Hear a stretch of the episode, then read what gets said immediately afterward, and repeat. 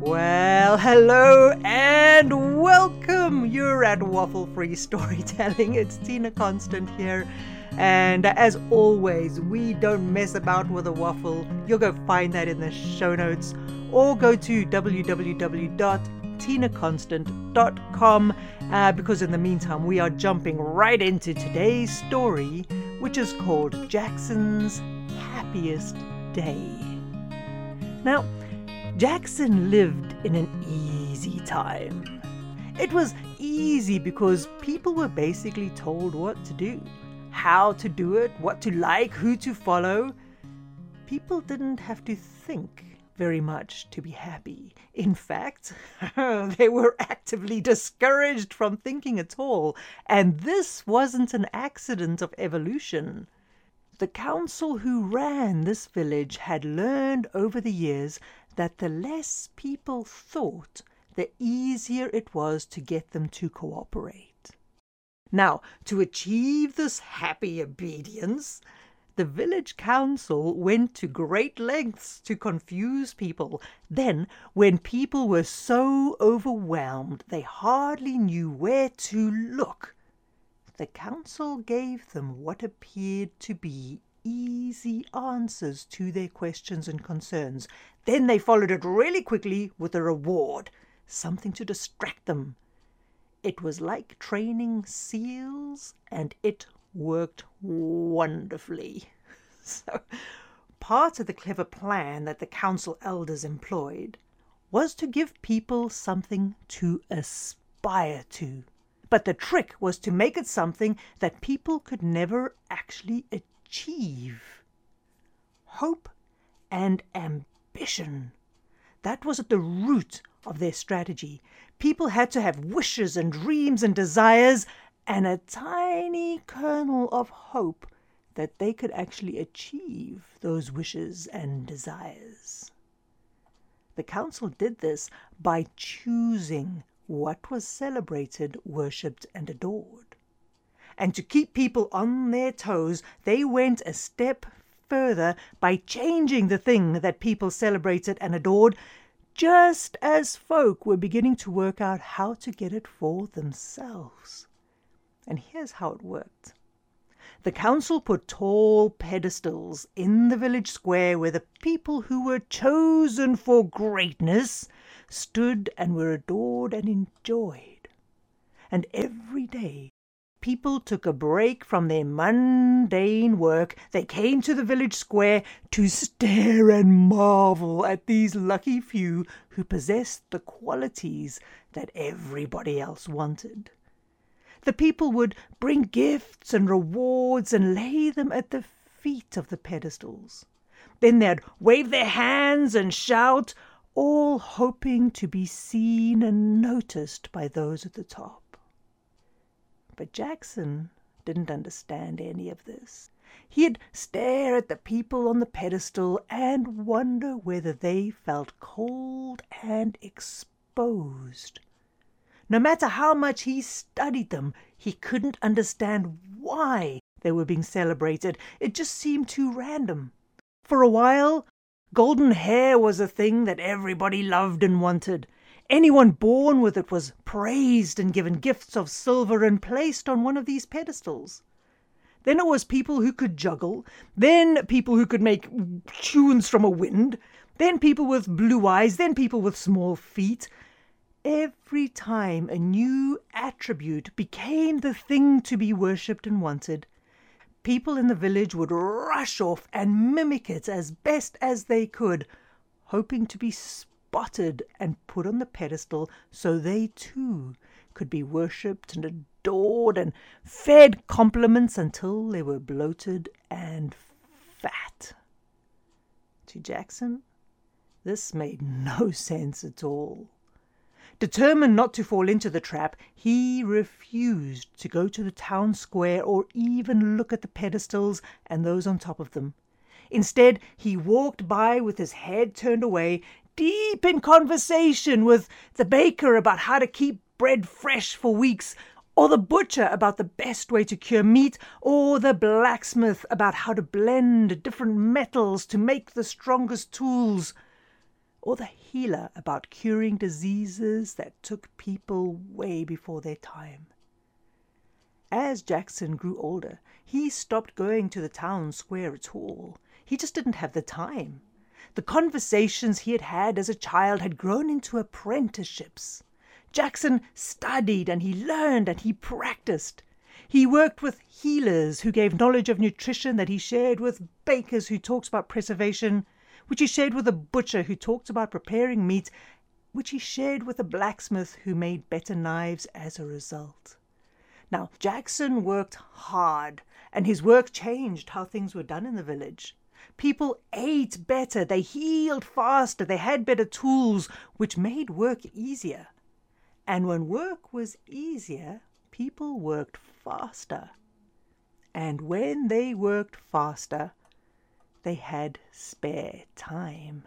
And it was then that they began to look around them and ask why they had all that spare time, and soon they noticed Jackson and the work he was doing. And the more people talked about Jackson, the less they worshipped the chosen few on the pedestal in the village square. And this did not impress the council. The last thing they needed was someone being celebrated for things that the council did not control. So their solution was simple. They had to control the source. They had to control Jackson. And so the council spread the word that Jackson had been awarded a place on a pedestal. And the further the word spread, the louder it got. The people were so excited they called his name until it deafened all reason. Jackson! Jackson! Jackson was mortified. How did this happen? The very thing he despised despised was now being offered to him on gold and silver plates. People were trying to be seen with him. They tried to touch him. They stumbled and they fawned over him. People gave him gifts and beautiful, shining things, none of which he wanted or needed.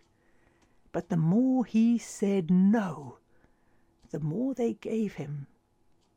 And without knowing how he got there, one day Jackson looked down and realized he was high up on a pedestal, looking down on people, begging and pleading, adoring and waving, all of them wanting to be seen and noticed and pointed out by him.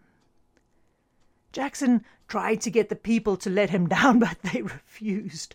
So he turned away from them and looked at the others on the pedestals beside his. On one side of him was a young man who could juggle.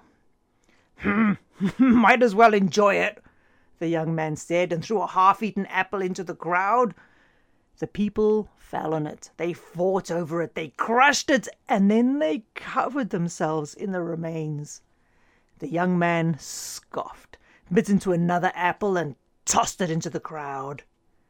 The trick is to give them just enough to make them want more. No. Jackson turned to the person on the other side. It was a woman, one with green eyes and auburn hair. From this close, Jackson saw things he hadn't noticed from below. The beautiful girl straightened her wig. As long as I stay up here, she said, they won't know that I'm not real. Then she filled the cracks on her face with plaster, changed the angles of the light around her, and beamed as the crowd cheered and threw her roses. It won't last. She fixed a grin on her face and wiped tears from her eyes. But I will take what I can get for as long as it does. Jackson paused. He didn't want to throw scraps at people. He didn't want to hide behind a mask. He didn't want to stand on this pedestal at all. He had too much to do. So he turned to the crowd and he said, I'm going to tell you a story. It's a story of our time. And the people listened. But they didn't like the story Jackson told because it was about adoring ideas rather than shape and color, loving intellect rather than appearance, and valuing wisdom and action over empty fireworks. And so it was within a day. Jackson was removed from the pedestal and was able to get back to work. But he never forgot the scorn he saw in the eyes of the young man he briefly met at those dizzying heights. He never forgot the sadness and the worry and the fear of loss on the mask on the young woman's face. He never forgot the effort and the pain it took to make something that wasn't real last as long as possible. So Jackson took what he learned and he went back to his life. He built schools. He taught children. He saved lives. He won. He lost. He cried. He laughed. He learned. He loved and he got mud under his fingernails. And he lit firesides and he told stories. And when he came to the very last day of his life, having lived and created and shaped his world around him, he realized with that very last breath that just then, at that moment, having told every story he could tell, that he was the happiest he could ever be.